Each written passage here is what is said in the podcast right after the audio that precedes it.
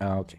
So, good day to everyone that uh, popped up today to watch uh, uh, another stream in English language. I'm really sorry, guys, but uh, it is what it is. Like sometimes, in order to get good guests, we have to speak in English. Uh, even though Bulgarian is just like one of the best languages in the world, but I really don't understand why people just don't study Bulgarian. Jokes aside. So here we have Katie, the Russian. Um, this is her Twitter tag as well, actually. You can follow her there. So, Katie, could you please introduce yourself? So, like, who are you? Where are you from? Um, and what do you do? Hi, everyone. Good to be here today. I actually I read comments in YouTube right now, and I can understand most of it. Our languages are pretty alike. So um, I'm Katie the Russian. From my name, you can understand where I'm coming from. I was born and raised in Russia, in Siberia, actually. And uh, I moved to the United States just five years ago. So, five and a half years ago, I did not speak any English. And now we're doing this live stream together, which is interesting. Um, yeah, currently I live in Texas, moved here just two weeks ago. Um, before that was in Miami, and I've been basically living in Airbnb for four years, just traveling the United States and Mexico. Um, and I sell passports. Okay, that's fantastic. So you're living that uh, nomad life. I was. I would say I'm trying to settle down now because I'm trying to be like more efficient and it's just time. But yeah, I've been living a nomad life for a while. It's been quite a quite a journey. Fantastic, yeah. Um, all right, and just how how is the um, how are you able to mix the personal life with uh, work? Meaning that you said I sell passports, but from what I read uh, over from different uh, uh, sources, actually that's a lot of work to set up and be able to um, offer efficient services uh, to your customers. And at the same time if you're living the digital nomad life you know you're trying to explore new places it takes time. Uh, as you said living on airbnb especially if you change uh, places you have to book uh, uh, flights or book a rent a car and then you have to book the airbnb you have to research okay i'm moving to this place so if i'm moving there what am i gonna see there? And then taking the time to explore it and so on like that's a lot of time. So could you just tell me like what do you do in order to be able to do both things at the same time? One of my secrets during traveling was that i did not have a plan at all. I literally one day just you know packed my car and started driving towards like from miami to la which is 4000 kilometers or something like that. Um, and then i would just stop at cities when i'm tired or when i need to work. I got an email. I'm gonna pull over and send an email and um, just like that i made it all the way to california. And then one day i had a meeting in california that fit like in san francisco that finished at 9 p.m i got into my car and i was like well i have like two more days left in my airbnb but i don't have anything there. Like all my stuff is still in the car. I'm gonna drive to la to, tonight. Overnight i drove to la i rollerbladed on santa monica the whole morning from 6 to 10 a.m and then i was like okay it's 10 a.m it's time to work. And like because i didn't have a plan i didn't really have to book much plane tickets at the moment at first because i was just driving my car all over this all over the place. And uh, all my stuff was in my car so i didn't have to pack at all. I had like a tiny bag that consists of like you know all the stuff for showering and uh, brushing my teeth. And then if you open my trunk there would be like shoes on the left clothes on the right like it was pretty set up. And like on the back seat, I would have a pillow and a blanket. If I'm really tired, I just pull over and sleep on my back seat. So that was pretty cool. I was young and energetic. I still am young and energetic, but I'm not ready to sleep on the back seat of a car anymore, uh, unfortunately, or fortunately, who knows. So that was fun. Um, and then I started. So last year I lived in Mexico mostly. COVID started, uh, all the lockdowns started and I realized that there's nothing to do here in the States. Um, so I was mostly living in Mexico where I still was a free person doing whatever I wanted. So that was cool too. Um, my car is still in Mexico, so didn't didn't get to bring it back. I see. Okay, so could you please though uh, walk me through like so you said you are born in Siberia and you moved to US five years ago. So what's in the middle? Like uh, did you like I don't know when I was uh, a, a kid, like five, ten years old? Did you imagine going to the US? Like, was this at all part of your plan, part of uh, what you wanted in life? Yeah. Yeah, never, never dreamed of it, never planned it at all. Um, after school, I went to university in St. Petersburg. I was studying economics and finance, but um, I was a professional athlete my whole life. I was doing sailing sport, and um, when I was 11, I got into Russian national team. So I was competing for the my country's team, and then um, so by the time I was 21, I no, I was 20 when I realized that something is wrong with education system and something is wrong with the money, because I'm studying economics and finance in the best economics school of Russia, and uh, I'm going to Spain for two months to compete at uh, World Cup. So I'm going with national team. You know, all my savings obviously in Russian rubles on my card, on my bank card um, I go there, and while I'm there, Russian ruble drops 50% compared to US dollar. And I'm spending money in euros right now, right? I'm in Europe. And I'm like, wait a second. So I literally just got twice poorer in my whole country did. And I'm in Europe and my income is in Russian ruble. So like how do I deal with that? Like what do I do? And how do I how can I explain it as a as somebody who's studying economics? and uh, I had two semesters of uh, macroeconomics, and I like crushed it. I was really good. I had AA, like um, uh, I, I graded really well on that.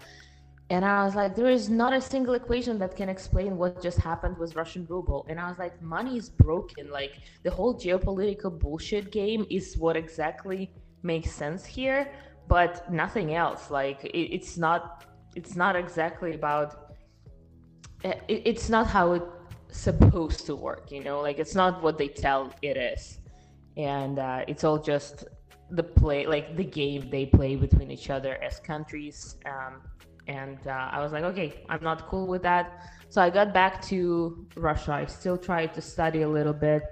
And then i remember how i freaked out at this one class. So after competition i was late for a semester. Like i, I barely went to university physically because i was always competing. And i'm coming to this first class of the year and it's like hr stuff. So like how to hire how to do the culture of the of the company and all that stuff and uh, i'm listening to her and i'm like this does not work for russian mentality at all like this book doesn't seem to be applicable in my country so i go to professor and i'm like yo like I don't understand how to apply it if I ever start a company here. And she's like, well, yeah, this book is from United States. In Russia, we don't have any HR books. So we just have to translate it and try to, you know, gather as much information as we can and then try to apply it. I'm like, okay, so I'm like learning something that I won't be able to apply here, paying money for that, and then like nothing makes sense.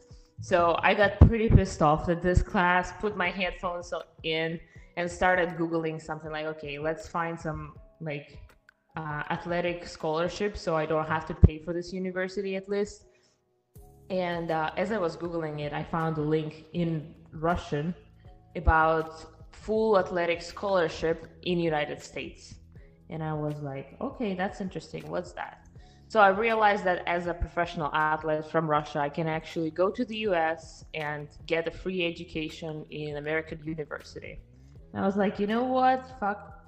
Let's go. Let's do that. So I called my dad and I'm like, yo, dad, I'm moving to United States. And he's like, cool. I'll drink for that. Uh, Was it vodka? typical, typical Russian dad, right?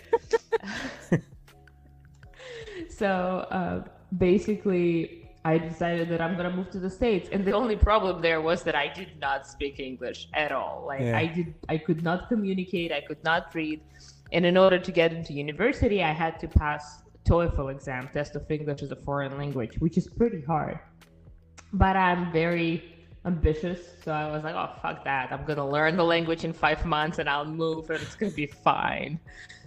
Funny enough, I actually did. I learned the language in like five months, well enough to at least pass the exam for 80, 80 score um, which was not enough for like my dream university, but was good enough to just go to the states and try to apply for some schools. So I moved to the states, and at some point I realized that I don't really want to go back to school. I just want to get my green card here and figure out how to, you know, make money. So I, I as a as a professional athlete, I got my green card through extraordinary abilities. Basically, I was in the top 20 world ranking sailors. So they gave me green card so I could start competing for the US. And, and after that I was like, okay, so I don't I don't need the student visa anymore. Might as well not go to school. And so I never went to, back to school. And then I started my first company, uh, got into Bitcoin, started Plan B Passport, and here I am. A lot of backstory. Absolutely. No, I, I loved it. I loved it. Just um, the the first thing that made me impression was like when you said that half of your money was gone what it meant was the conversion rate right because inside russia like nothing much could have changed like you know let's say the houses i don't know it i don't know what are the prices of houses but let's say it was 30000 rubles or whatever after that it was still 30000 rubles i would imagine but the exchange rate for any goods or services you, you want to import like you got you have to pay double I don't know what happened. Do you know what actually happened? Like, uh, was it sanctions? I see. Okay. Yeah, it, so they put a lot of sanctions on us. Um, a lot of uh, so import and export basically stopped completely. Mm. So we could not trade with other countries anymore. So the velocity of money changed. The, yes. Um, the GDP changed, and um, you know it was a big shock for the whole country. Um, especially for those who travel, of course, but also for those who were involved in export and import because they could no longer work because that was basically prohibited. So, so that that sucked big time, and then obviously it it hit the Russian economy internally as well. So do you? Uh, so so in that case, literally again, you had nothing to do with all of that. You're just a lady that is professional athlete. You do your job. You do your best you serve your country, and then all of a sudden, uh, you have these sanctions actually enforced on you as well because you suffer from all of this, from the whole mess. Exactly. And like as I was in Spain, I was at the World Cup, right? So a lot of different nations competing together. And right next to my boat on the shore, there was Ukrainian boat, and we were really like we were we became really close friends throughout this competition because you know we we can understand each other. We somewhat speak the same language we have i believe we have the same cultural background like we're basically the same people and then one day we come to the yacht club and like we look at each other and like apparently we're supposed to hate each other now. And like obviously none of us believe in that because that's just a stupid political game. And i still like you as a person and i like it's not going to change for me because our politicians decided to play some stupid games. So um, that turned me off of politics completely too because that's not normal. That's not okay. And them dictating who we should like or who we should hate is absolutely fucked up and if you fall into this game like you probably don't have your own brain to think you just you know blindly follow your politicians who basically play you and uh, that's something that we should definitely pay attention to because that's on us. We we can always push back and be like, I'm not okay with that. You go fuck yourself uh, with your political games. What do you think about um, patriotism? Like in Bulgaria, we have this like extremely large patriotism sense that uh, actually I don't know how familiar you are with the story. And again, you know how history is being told different in different parts of the world. But at least according to Bulgaria, pretty much Russia. Uh, what was the word? elaborate, not elaborate, something with E, meaning you got us out of slavery, like something with E is the word. Anyway, uh, not enslaved, but the opposite of enslaved. So, uh, do you remember what word I'm trying to say? Let's say unenslaved. okay, so let's say that unenslaved. So, uh, so Russia unenslaved us uh, from the Ottoman Empire, right? And uh, Bulgaria was under um, uh, their um, control for like 500 years. And then uh, the Russia-Turkish war starts, and uh, thanks to Russia, Bulgaria becomes a free country. And this is why, generally speaking, Bulgarians have very, you know, warm feelings towards Russians. And uh, I'm literally the first generation in the country that doesn't per se study uh, Russian. I actually was one of the last, uh, uh you know, people that studied Russian like a mandatory language in Bulgaria. But let's say my father, like he's gonna kill me, like he's you know excellent in Russian, but I can just say "Как тебя зовут" and that's it. but he can really, really, really well uh, speak uh, Russian. Anyway, and my point is the following: that we really have this a sense that because of our uh, grandfathers that uh, uh, fought the war and so on, uh, we should be extremely proud Bulgarians.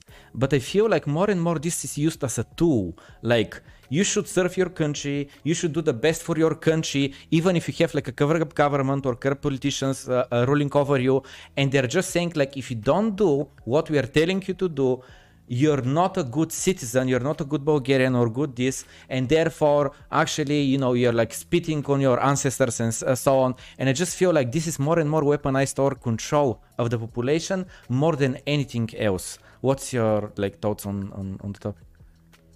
For sure, um, I can definitely agree with a lot of that. In general, I don't. Well, again, it, people look at patriotism as different as different words.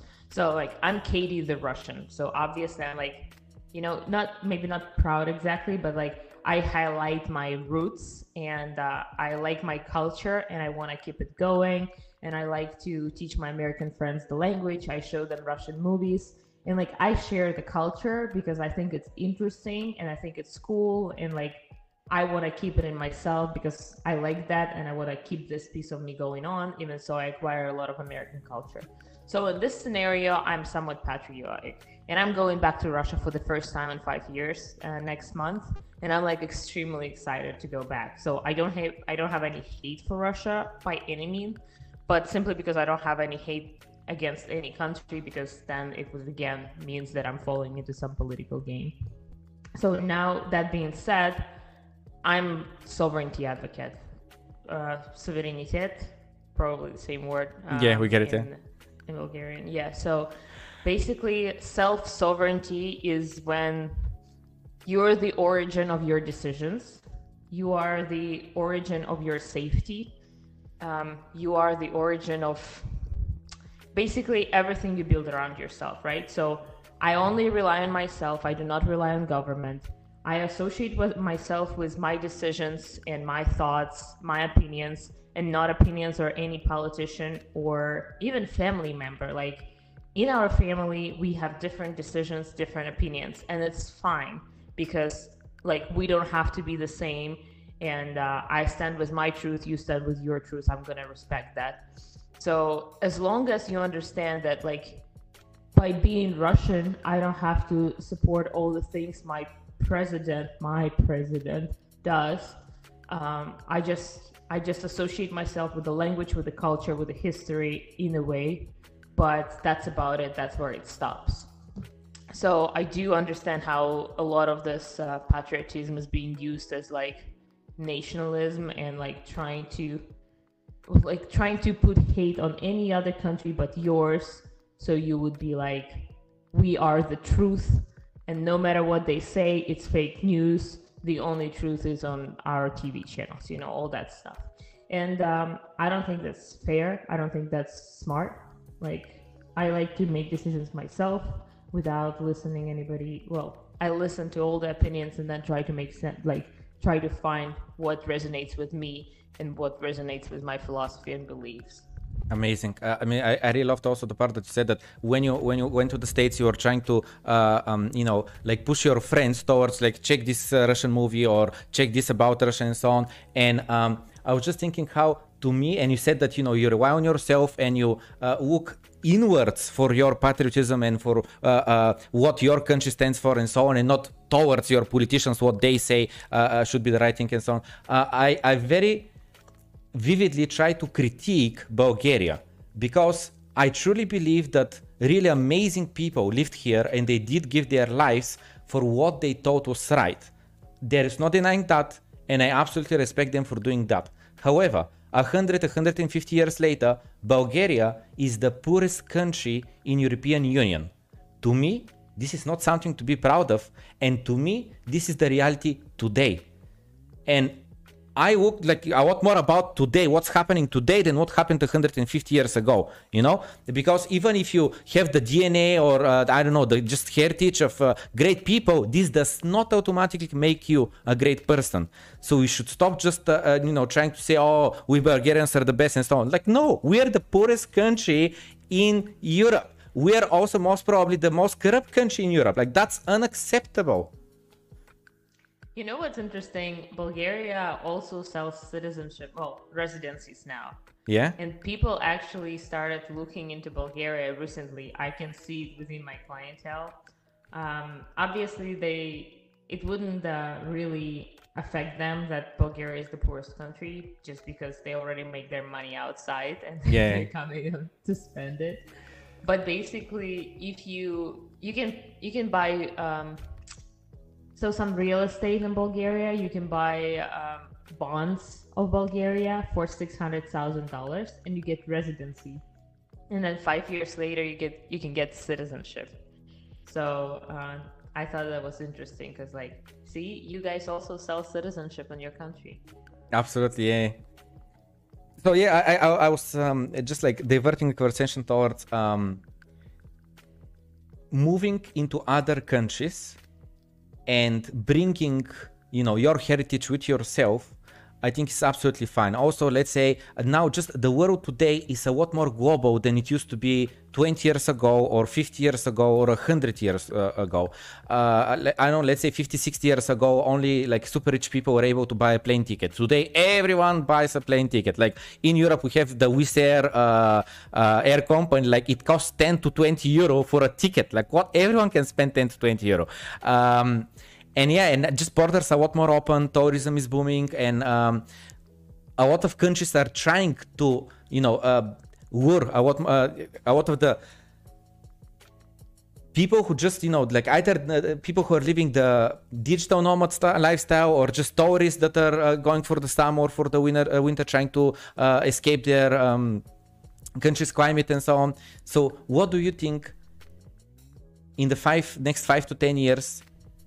With uh, in mind the uh, tax arbitrage that you can do and so on, what do you think uh, uh governments are going to start doing? Like you, you, said that in Bulgaria at the moment you can purchase your residency status, but that's completely different from your citizenship, right? So let's first maybe uh, uh, dive a bit into that. Like, what is the difference? What benefits gives you the one? What benefits gives you the other? And exactly what you said. I, uh, whenever, when uh, five six years when I uh, left for UK uh, for London, I said that Bulgaria is amazing if you're from Western uh, Europe or a richer country and you go there on vacation. Like uh, you can eat for like half the cost or a third of the cost of what it is in London. Uh, we have a beautiful sea. We have also the mountains and so on. But if you work there, like I would really not recommend it. But again, if governments are trying to uh, pour capital, but not just capital in terms of money, but also in terms of human capital of uh, people who are, um, you know, like experts in their field, field, but they can work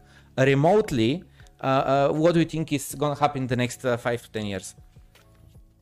Yeah, well, at first that travel became much more convenient and much more, uh, much less expensive, and that's when people started just going on vacation and learning different cultures, with, with which I think was a huge, huge deal, huge change because now people are like, okay, there are other cultures and they are interesting and we should exchange it and learn it from each other and all that stuff. We should start learning languages.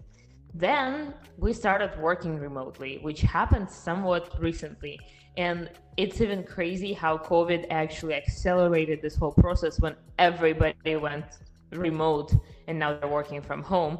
So this the, the covid lockdown really accelerated this process of uh, people looking for better jurisdictions for themselves.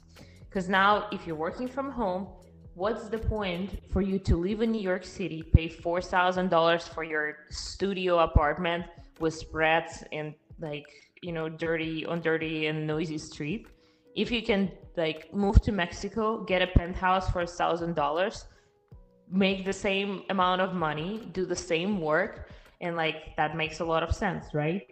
Uh, now on top of it, you realize that like, okay, I can either be in London and pay UK taxes, or I can move to Portugal and minimize my my tax burden as well. So this whole game is gonna accelerate and it's just gonna keep growing. And I think this is amazing because this is where we incentivize the free market between nations to start and compete for us, our uh, human capital, fruits of our labor, and uh, our wealth. Because now, if I can, well, with Bitcoin, you can pick up all your wealth and go. Like, you don't need to sell your real estate, you know, um, you know, you, you, don't have to do any of that. You just pick up 12 words and go. And uh, that's beautiful. So I think it's just to keep growing. And I'm all for it. And I want to recommend the book to everyone listening, Sovereign Individual. They talk a lot about the fall of nation states and how we're to first go, like, start traveling and look for better opportunities for ourselves but then we're basically to force nation states to die because they cannot sustain that because they were not chosen by citizens to spend money there to bring their uh, bring their labor and bring their taxes there so i'm all for it very excited i think it's great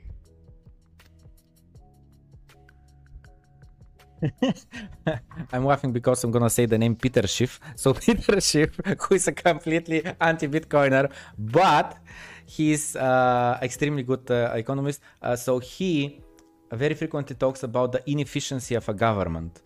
Uh, uh, and again, we have this in Bulgaria. Like when you're at a government job, that's the dream. Like you almost don't do anything, but the paycheck just comes in. And I constantly say, like, that's mind blowing. Like in a company, when they hire me, they hire me only because I'm competitive and only because on the interview I did very well. And once they hire me, you know, I have this uh, three months probation period where I have to prove my worth. If I had to learn any new technology, I'm a software developer. I had to learn it and then I have to apply it, and they can be sure that this guy has the motivation, has the skill set, has the you know like uh, uh, team skills, meaning I'm not fighting with other team members and so on that's the guy okay we keep him and we go on a permanent contract. And then i continue working. Okay but in government job like you can swag as much as you want as you as long as you you know are a cousin or something else of the guy uh, you know uh, on top of you that's it. You never be fired from your job. And i think like how much inefficiency there is in government how much lack of innovation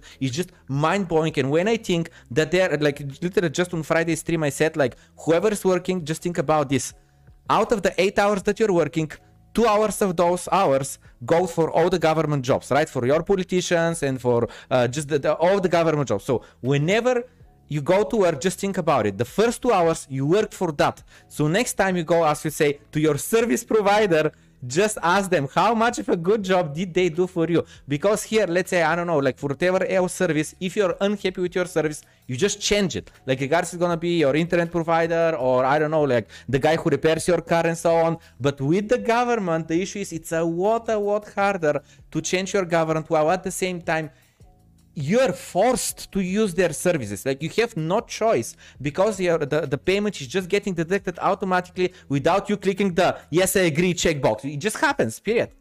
Yep. yeah exactly. So with private companies like they they have a full incentive to have the best hires to make sure the hires are efficient. So basically like me as a private company i hire somebody i want them to work exactly the, the hours i want I want them to be as efficient as possible because I have to compete with a bunch of other companies. And if I don't do my, my best, then they're just gonna outcompete me and I'm gonna get out, get off the market. Like with governments, it was not a thing for many years, and I hope it will become a thing because, um, like, they have zero incentive to get better. Like, they have no competition.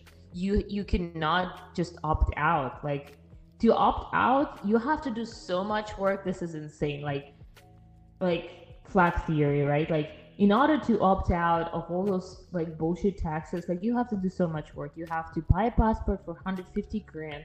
Then you have to become a non-tax resident of your country. Then you have to maintain a non-tax residency elsewhere when you travel. Like it's a lot of work, and it's crazy how how instead of being born free and then as long as you're not hurting anybody you're free we're doing it all the way around you're born as a not free person and then you have to take gajillion extra steps in order to acquire freedom back like how fucked up is that so uh, once you realize that you're like i'm out of here I'm not playing that political game anymore. Um, that's done.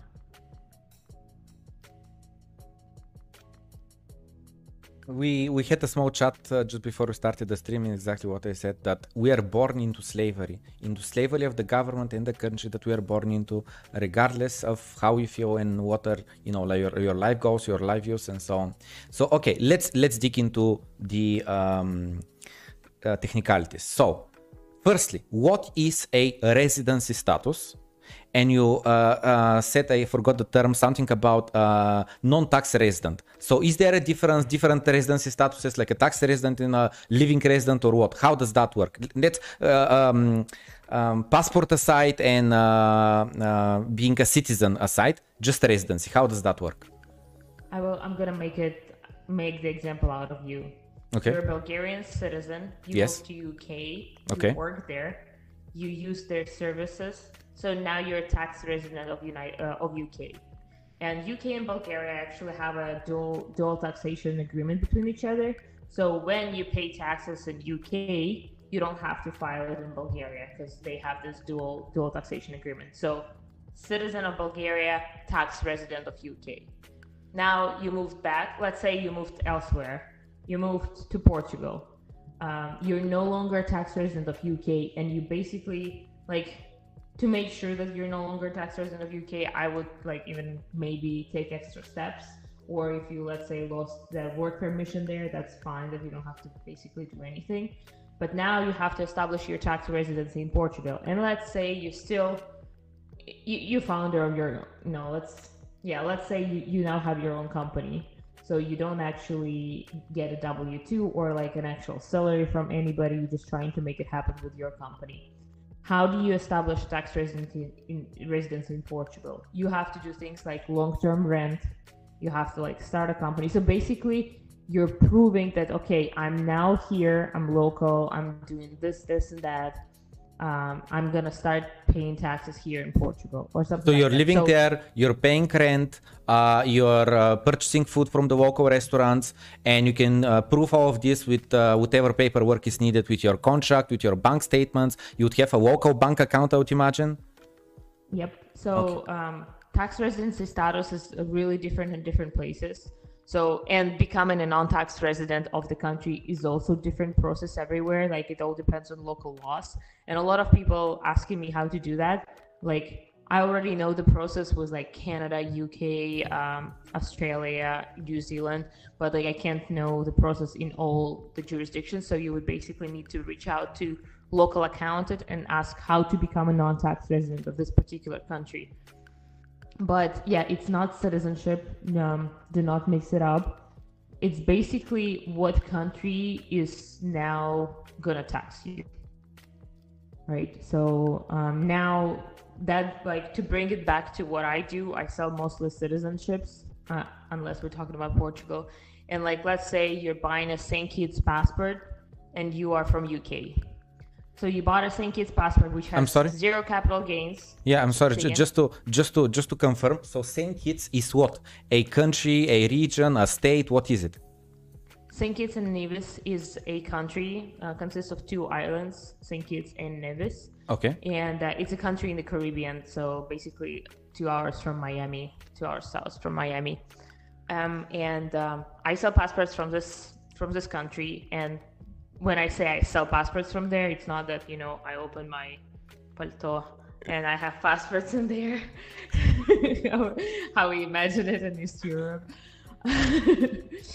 Basically, okay. I provide services for people to put together their paperwork, go through due diligence, and make the donation into this country's sustainable growth fund.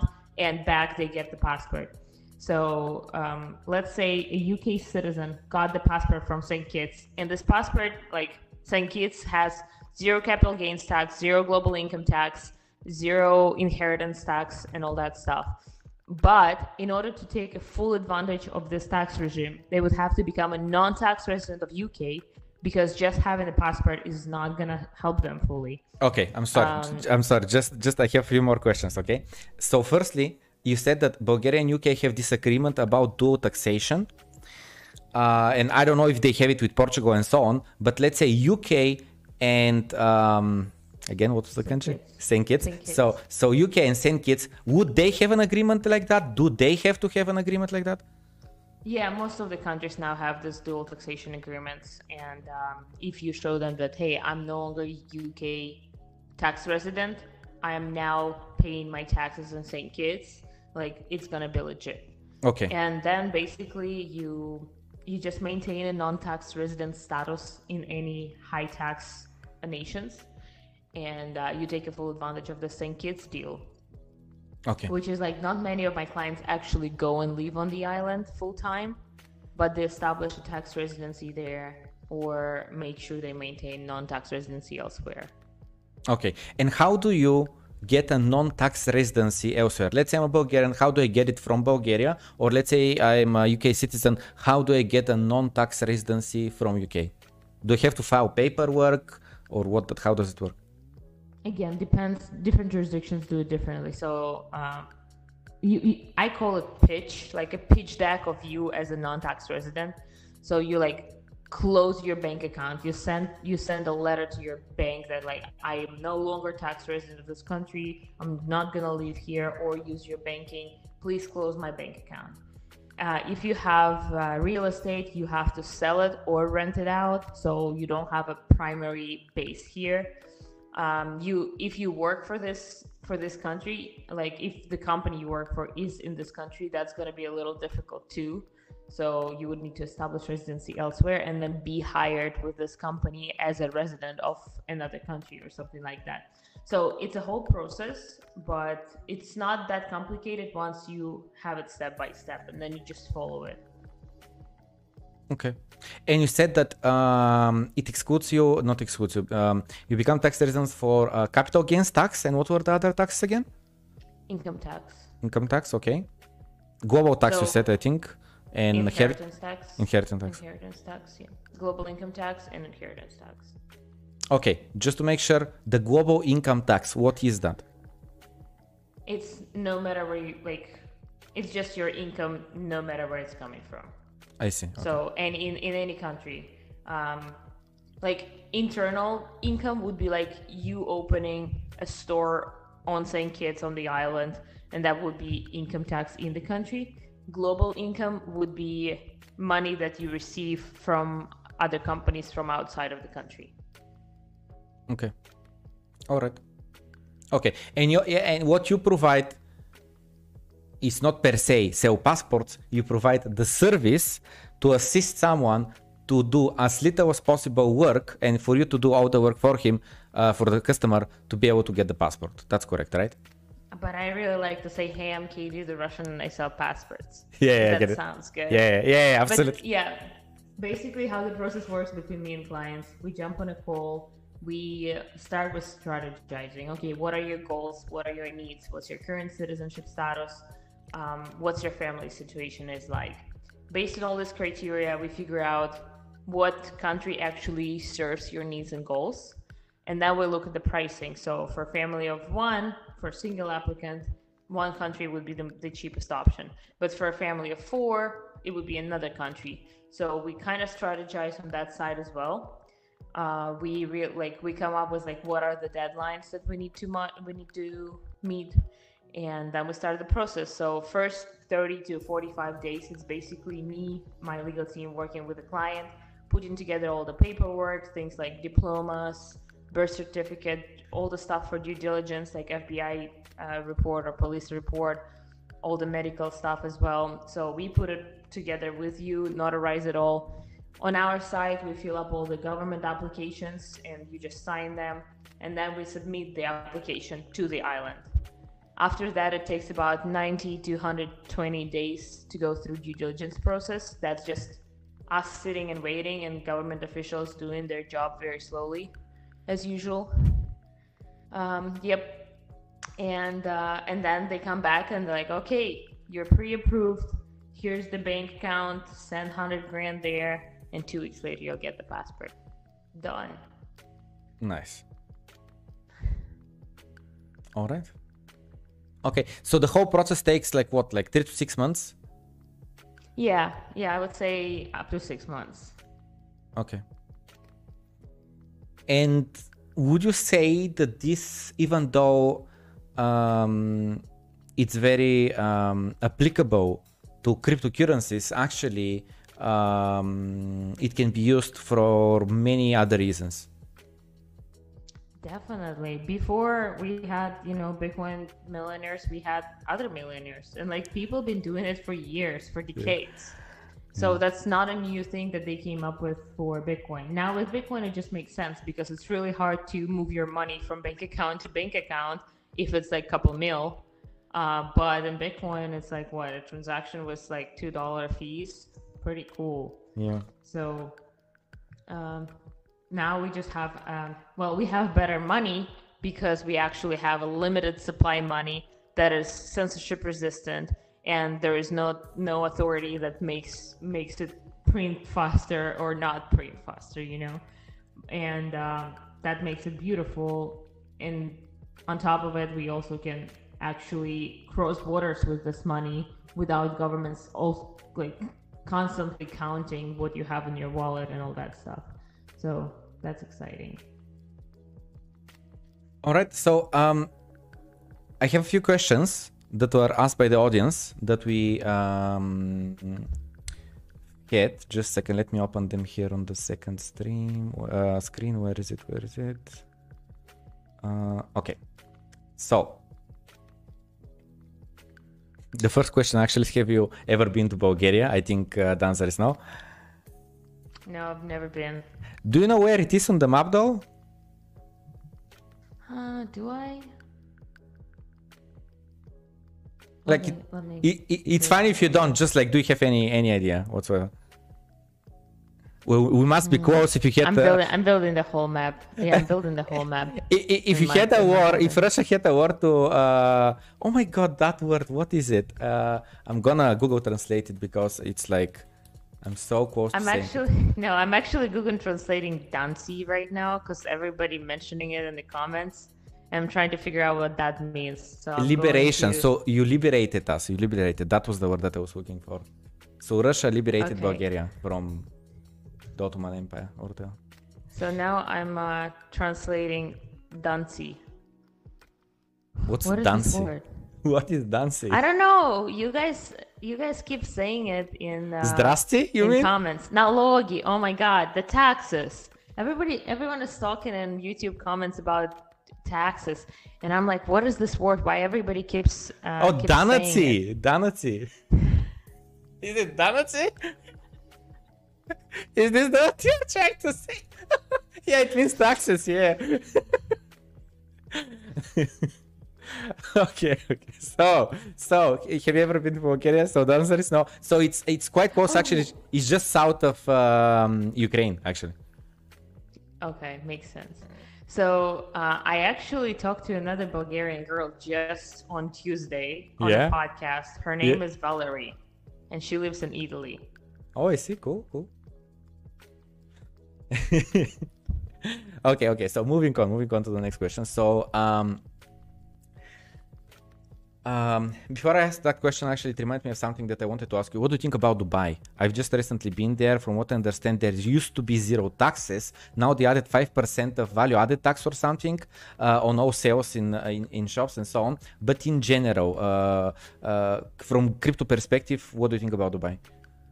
a lot of people from Europe moving to Dubai for tax reasons. Um, I won't be able to completely answer that question because I'm not that well versed on them, but I do know there is a lot of interest. I should probably research more on that. Okay.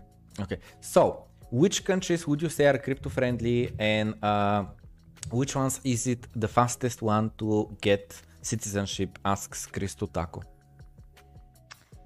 Well, privacy is the best you can do for your crypto, meaning that you don't have to tell, well, just make sure that you don't talk too much about your crypto and all that stuff because like we maybe right now your country is crypto friendly but then when they realize that they fucked up and like this crypto thing actually gonna kill their economy um, they gonna go go after you right? So like what happened with chinese mining right now they decided to ban it. And like if you were open about it you you get you get in trouble basically. So privacy privacy privacy um, you cannot rely on the current laws like regulations of your country because things are changing. And maybe right now they're cool but they're not going to be cool later on. So like uh, i would say play safe on there. And then again depending on like what do you what do you mean by crypto friendly like if, if it's tax friendly in terms of capital gains like that's probably what it is. But then on top of it we start having countries who make bitcoin a legal tender like el salvador and like that's pretty pretty bitcoin friendly where they literally drop $30 of bitcoin on every citizen give them all a lightning wallet and incentivize people to like start using bitcoin as a currency inside the country so like that's another um, another two English speakers, uh, two of us. Um, another what? Another way to make it crypto friendly, I guess. I could remember the word. Um, actually, um, you know what?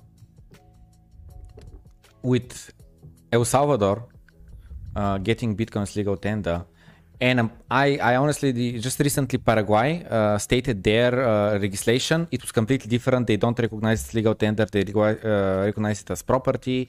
Um, Argentina. Uh, Argentina, yeah. So, uh, but um, you know, the dream, the dream, generally speaking, is to be able to use uh, Bitcoin through Lightning Network or otherwise um, to be able to just you know use it as money, exchange and so on. Some people say, "Oh no, it's store of value." Michael Saylor constantly says, "Oh, it's property." Like, do you uh, buy coffee with your uh, uh, flat in Manhattan? Like, no, it's your property. You're trying to generate yield on it. You just wanna uh, hold it uh, for a hundred years, uh, passed over to your children and grandchildren and so on. And I'm just thinking, just recently, Jay Good was, we had a podcast with him, and I said that um, I don't want ever to sell all my Bitcoin, right? Uh, or other crypto, like whatever shitcoins I have. But the idea is like I never want to sell all of it. I just wanna, you know, like freeze, uh, uh, close some gains. Let's say I don't know. Let's say I bought 100 Bitcoin 10 Bitcoin at 10k, uh, and let's say it hits 100k. Like you know, you make 10x on your money. Like close half, just in case so there is no way to lose money and diversify, right? Put it in some uh, uh other uh, assets, especially if you don't have any other assets. Like I don't know, like make income out of uh, uh, buy-to-let uh, properties, or if you want to buy some stonks, if you want to buy some, um, you know, this farmer land that you can just let it to lend it to farmers to use it, and then they pay you part of the profit from what they grew there and so on.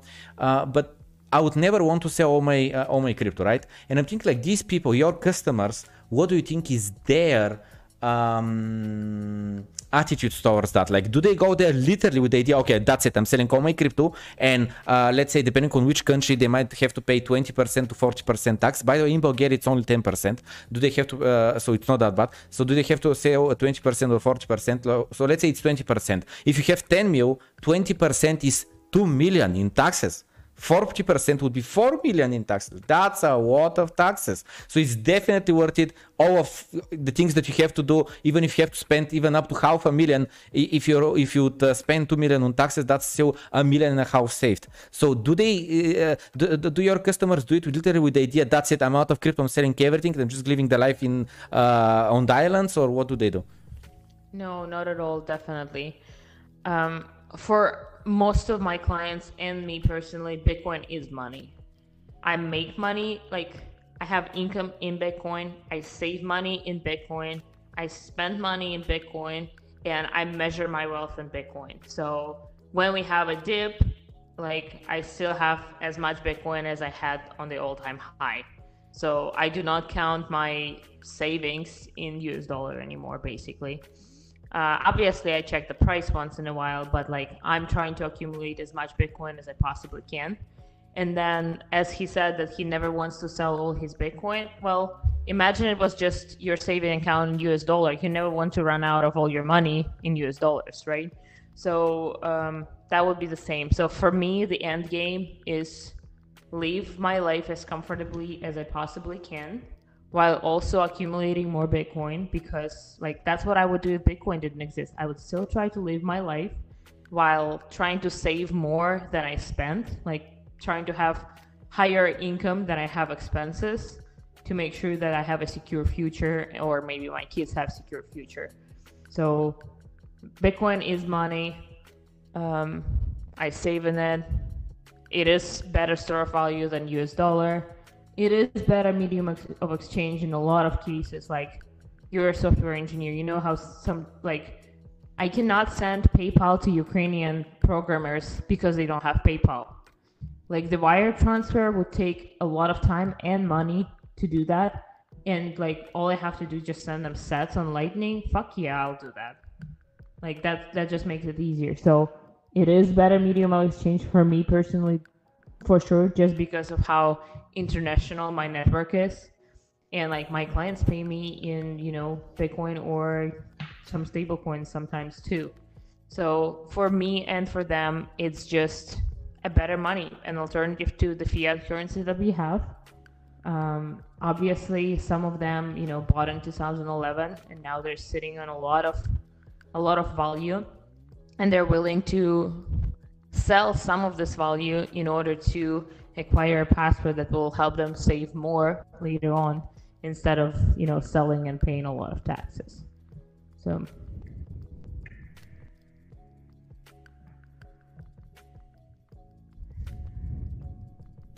about the lightning network and what is money i very frequently on my streams i say how the uh, bulgaria the country our national currency is called lev and i constantly say that if you don't think that Bitcoin is money because you go to the corner store where they sell uh, fruits and vegetables and the lady there haven't even heard of bitcoin and she doesn't accept bitcoin and therefore bitcoin is not money i said okay take your real money your lev go to germany go to states go to australia go to japan go to china show them your real money and tell them here i'm paying for your services or your product. Good luck like the only place where they accept Bulgarian lev is in the country of Bulgaria and maybe in the neighboring countries, but within a hundred uh, kilometers from the border. After that, they're like, oh no, no, no, no, no, like we don't want this real money. And then uh, the only difference between Bitcoin and uh, the Bulgarian lev is that Bitcoin, the people who accept Bitcoin, because I accept Bitcoin for my time, for my services, for my products. Uh, if I want to sell, let's say, I don't know, my, my car or my bike, I would accept Bitcoin. The only difference is that we just like the network, are decentralized. We are all around the world, but all the bitcoins combined outnumber by a lot the Bulgarians around the world. Yep, I, I agree with that. There were so many times when I would be uh, abroad, like with my American cards, I would go to Mexico and just out of blue, my like two of my American cards would stop working. It would be a fraud alert or something that I didn't let them know that I'm traveling and like both of my cards are not working and I have no cash. Like, what do I do? If I didn't have Bitcoin right now and I would like, I wouldn't be able to go to ATM and just get cash because somebody is censoring my money. Is it really my money in the bank if I can't use it? Like, I feel like it's their money now because they're in control of it. With Bitcoin, I'm in full control. No matter where I'm at in the world, I will always be able to find somebody who is willing to give me, um, you know, a roof on my head, above my head and a meal for Bitcoin. Like, yes, it's not at every corner, but like I feel more secure traveling with Bitcoin than with any other currency, including US dollar. Absolutely. Um, again, I frequently talk about this, how um, with the banks, I had this story that my uh, an, an ex girlfriend of mine she owned 300 of the local currency leva, right? And she had 2,000 in her bank account, and because she didn't pay the 300, they froze her account of 2,000, and they said they're not gonna freeze her account until she pays the 300. So she had to borrow cash from me to go to the counter, pay the 300 so they unlock the 2000. And I'm like, okay, I get it. Let's say she didn't pay her debt. Okay, freeze the bottom 300. Don't freeze the 2000. Why would you freeze the whole account? Like, this doesn't make any sense whatsoever. And uh, also, like, uh, because earlier we talked about uh, money losing its value, um, my grandfather left a third of a flat's money, a third of a property's money, in the bank account with the idea that when I was four years old, with the idea that when I grow up, I'll have enough money, let's say, to purchase a property with that money, right? With all the, um, um, how's it called? With all the interest rate that I would receive.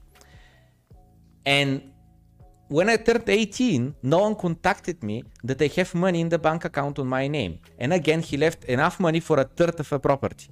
And when I turned 32, so this is already 28 years later, 28 uh, years of interest rates, what I get back, and I kid you not, is enough money for a normal dinner in a normal restaurant. That's it. That's what I received.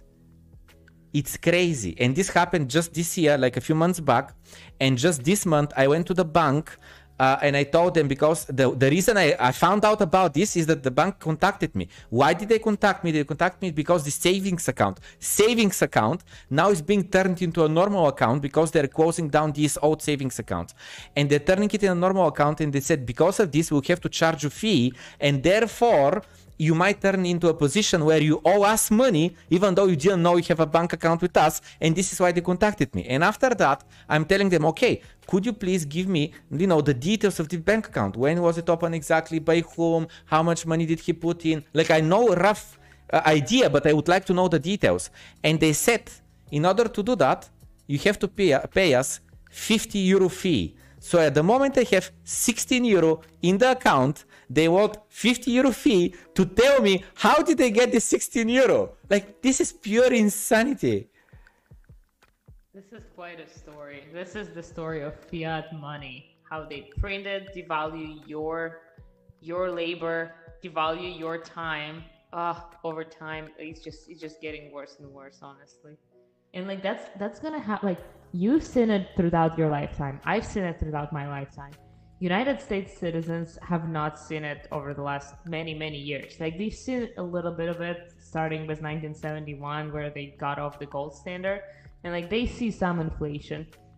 But what's happening right now, they've never seen before. And it's like 7% inflation, which is funny for us. Like we've seen 20 a year, and we're like, yeah, that's normal but um, they see 7% now, which I think 7% official is what actually going to turn into 20. And it's to be a big slap on their face because they do not realize it's possible. They do not believe it can happen. But like the money printer been going on and on for last 18 months, it's to be ugly. And funny enough, it's to be ugly all over the world because of how much how much uh, financial effect and influence United States has on other countries too. So like better prepare all over the place honestly. Like it's I think it's going to be very bad in the global economy for a while. Absolutely. Um, we removed three zeros from uh, our national currency back in 1997, and this is pretty much like the moment when, the value that my grandfather left really got destroyed and again this is money that he could have went i don't know like just traveling around the world or partying uh, for months on end and so on and he didn't he wanted to save this value for his grandchildren he gave it to third party hoping that they're going to increase this value they're going to use this value make some money off of it pay some interest back and give it back to his grandchildren this is why he's done it and he got fucked, I got fucked, that's it. And no one's responsible. I can't sue anyone about this. This is insanity. Devaluacja? When, when you take the three three zeros off? Denominacja, yeah. Right? Yeah. Okay. Uh, okay, moving to the next question, which is the following. What is the difference between having a company in an offshore zone and to get a citizenship in a similar country, when would you say it's better to have a company or to have citizenship? So, corporate taxes and personal taxes vary a lot. So, sometimes if your company makes money, you just need an offshore corporation. Uh, but when it's capital gains of a person, that would be different, right? So depending on your strategy, you would need to understand which one serves you better. Um, that being said, something else I want to mention on that. Oh yeah, just just consider corporate versus personal taxes. and how you strategize it. And then together with corporate taxes and offshore corporations, a lot of asset protection coming from that, right? So um, in my country, I've seen a lot of seized ba- bank accounts. Basically, what you mentioned was was your ex girlfriend when like her bank account got frozen. Like they would not be able to freeze her St. Kitts bank account because they would need uh, a subpoena to go to St. Kitts, and like they would need a legal order uh, or a judge order to actually be able to freeze the account, and then St. Kitts would be like, no, we're not down for it. So like the the game of decentralizing your assets jurisdictionally um, is asset protection mechanism too. And uh, like 10 years ago, I would tell you, yeah, that's the only way to protect your assets. Go open bank accounts somewhere else where your country doesn't have access to. But now we have a different asset protection mechanism, which is like, it's all here, good fucking luck freezing it. Um, so I would I would say like for people who um, diversify and do have incomes income streams in US dollars or any other currency and have corporate income streams like offshore makes sense. But um, Bitcoin is the best asset protection mechanism. Like SHA-256 is the ultimate asset protection mechanism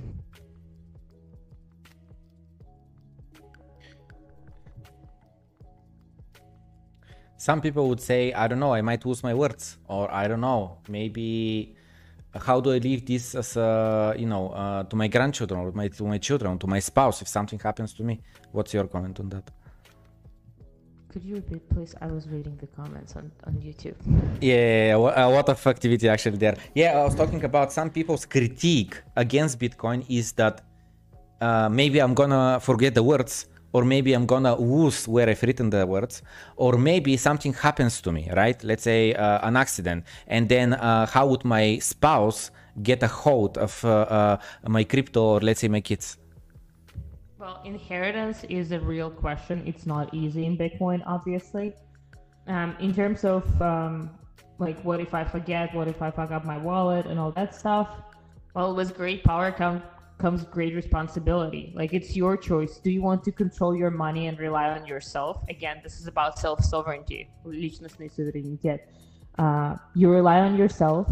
You trust yourself. You educate yourself. It's very empowering to.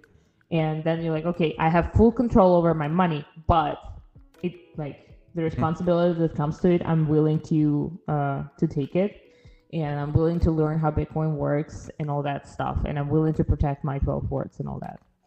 Um, now, regarding inheritance, it's a different question. It's much um, harder, I would say, but like as of now, I think it's pretty solvable, solvable, solvable with uh, multi-sig, where basically, like, let's say you have a key, your spouse has a key, and then the third key is in a legal company, a lawyer where like lawyer has your will. If you die, give this to your wife. So now it's two out of three multi-sig. The after your death, your spouse gets a second key, and she is now in a full control of the Bitcoin. So like multi-sig somewhat somewhat solves the inheritance problem or challenge, but I believe we will come up with better inheritance solutions like things like time locks, right? Let's say uh, dead man switch. So every year on this date, I am logging into like I'm doing the particular thing, signing the message, which means that I'm still alive. Now, if one year I did not sign the message, I am the the time lock starts working and it just sends the all the funds to another wallet which is owned by your spouse. So basically, if you didn't sign the message for like over a year, you're probably dead. Your wife gets the funds. So like the inheritance challenge will get solved eventually. We're pretty young, like you know. Uh, I mean, by by saying we're young, I mean Bitcoin is like 12 years old, and like there are a lot of cool technologies coming. Taproot is getting activated. I believe Taproot will change something with the time locks, but I'm not sure. So it, it's gonna be interesting absolutely. Um, I feel like a lot of the critique against uh, Bitcoin is just like the critique against uh, the internet in the early days. Like, you know, why do you need uh, audio conversations? Like, hello, we have the telephone. Why do you need uh, audio broadcasting? Have you heard of radio and so on? Like, yeah, we get it. We have the technology. It works. We get it. But if there is a better way to do it, and let's say right now it's not perfect just because it's rough around the edges does not mean the technology is not going to evolve and it's not going to uh, get a lot better. And again, the same way I feel like, you know, I, am one of these people that when I first started educating myself uh, uh, about Bitcoin, all of it was from Andreas, you know, Andreas Antonopoulos, the Greek guy. Yep. Yeah. Yep. And he excited me uh, firstly, because of the idea of no inflation and that the 21 million is enforced, and that's it, there will never be more.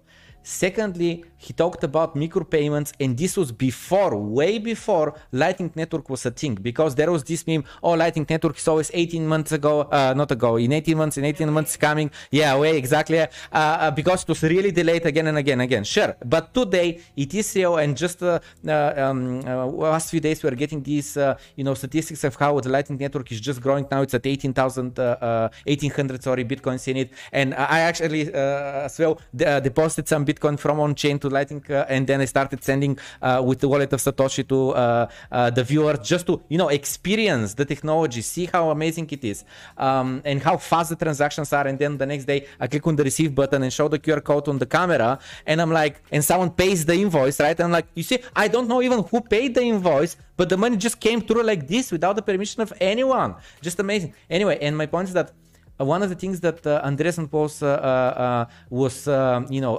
extremely excited about and got this excited me was about micropayments and how, let's say, whoever watches this stream could pay one cent to view the stream. And then the stream would be without any adver- uh, advertisements any need of any other monetization. It's just about how much value do you create and uh, as long as people are willing to pay even one cent, you'll be able to uh, uh, exist as a content creator. And then he talked about even about the Internet of Things and how, let's say, your fridge uh, could monitor what you have in your uh, fridge at the moment, and then make uh, the, the purchases automatically to your. Um, uh, local store or whatever for delivery and so on. But all of this can be automated, and these payments can uh, go through the Lightning Network again before it even uh, existing. So all of this tech even today it doesn't exist meaning all this automation of these macro uh, micropayments and so on.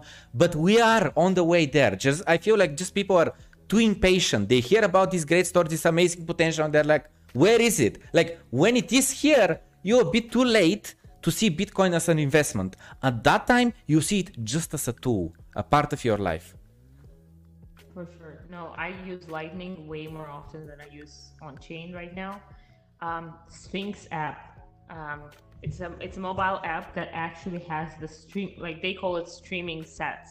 So basically, I started listening podcast on Sphinx, um, and it's like it's basically a messaging app with podcasting included. So, like for example, I have here a Citadel Dispatch podcast and Tales from the Crypt Dispatch uh, podcast, and I can start listening right here with no advertisements and I'm streaming sats to them. Like every couple seconds, I'm sending sats so I don't have to uh, listen to the ads and all that stuff.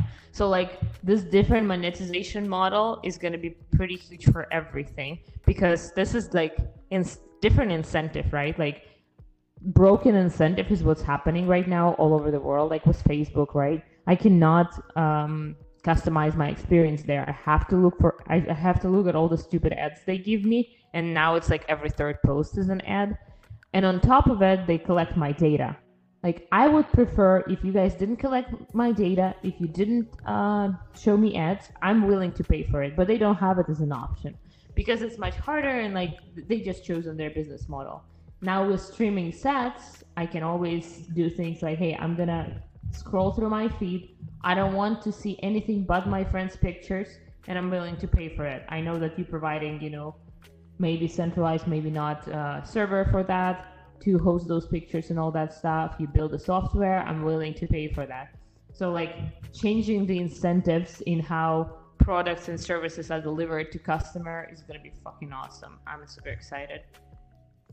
Amazing. Yeah, and um, um, th- there is these like I would just say Twitter bots with propaganda, and they're like fake accounts that just I don't want to mention it, but let's say it's related to the current situation that we have around the world. But the idea is like there is this sentence that if you copy, paste it in the search bar, you have thousands of tweets that are saying, oh my brother passed away because of this. Oh my brother passed away the same story from a thousand different twitter accounts. And the idea is that these twitter accounts are able to do that because it's free. Like we like free things until we realize that these free things actually are shaping the way you think.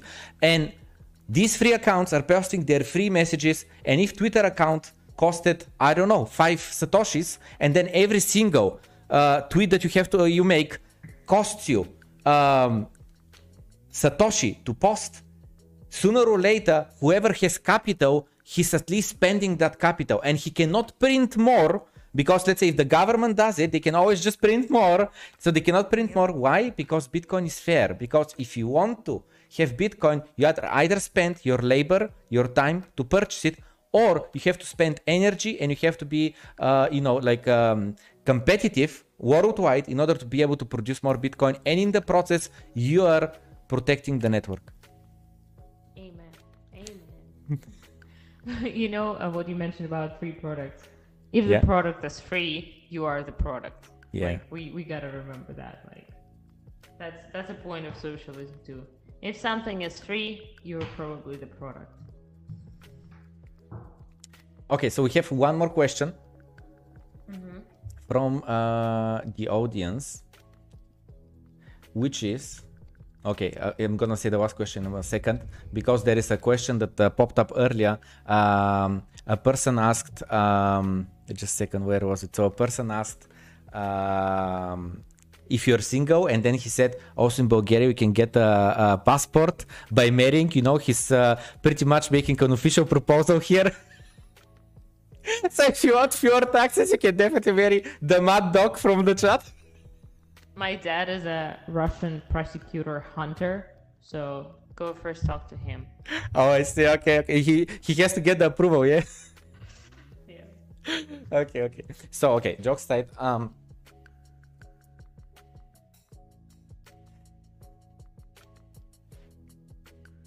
we didn't ask you about the altcoins. Like, I don't want to dig too deep in this uh, conversation, but I would like just to hear your opinion about. Okay, we know what Bitcoin is. Bitcoin is sound money. That all it is.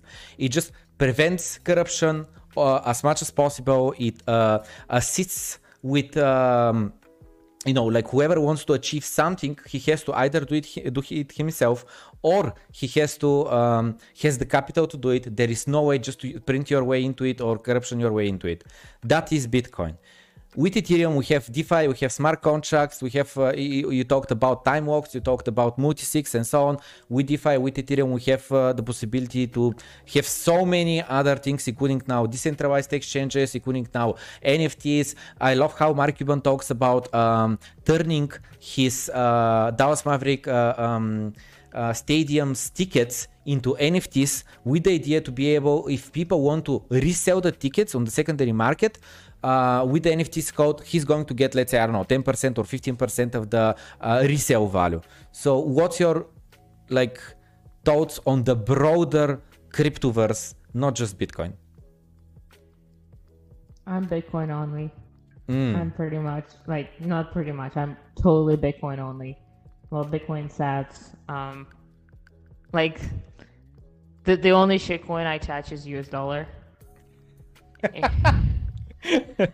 Basically, that's how it works. Um, I'm hardcore onto Bitcoin. I think that a lot of value that altcoins try to provide is a made up value, and they either don't understand um, markets or don't understand incentives. And like, it takes some time. Like, I, I thought that there will be something in altcoins, I just don't understand, and all that time, all that stuff. But then I realized that altcoins basically misaligned with my philosophies on uh, many many different things and they always compromise something like um, they're trying to build something cool while compromising the first principles and uh, like i'm totally cool with you know anybody doing whatever they want because that's what I'm cool with. Like people can do whatever they want, but for me, the first principles are extremely important, and I believe that Bitcoin is the only one who follows all the first principles I have for myself, and therefore I'm not playing with odds at all. Some people pay, pay me in USDC, and then I quickly convert it into Bitcoin. Okay, you heard it guys, no Shiba Inu, no Safe Moon, no extra Safe Moon, no Baby Doge or just Doge and so on. The only shitcoin you touch is USDC or USDT just to walk in uh, uh, some value that you're gonna need for other purposes for whoever, uh, God forbid, does not accept Bitcoin yet. Uh, you have to convert some US dollars, but that's it. You don't touch any other shitcoin. Thank you so, so, so much for your time, Katie. Um, it was amazing. Really it was a blast. It. Cheers, yeah, guys. I had a lot of fun for sure. Cheers. All right, uh, I'm gonna get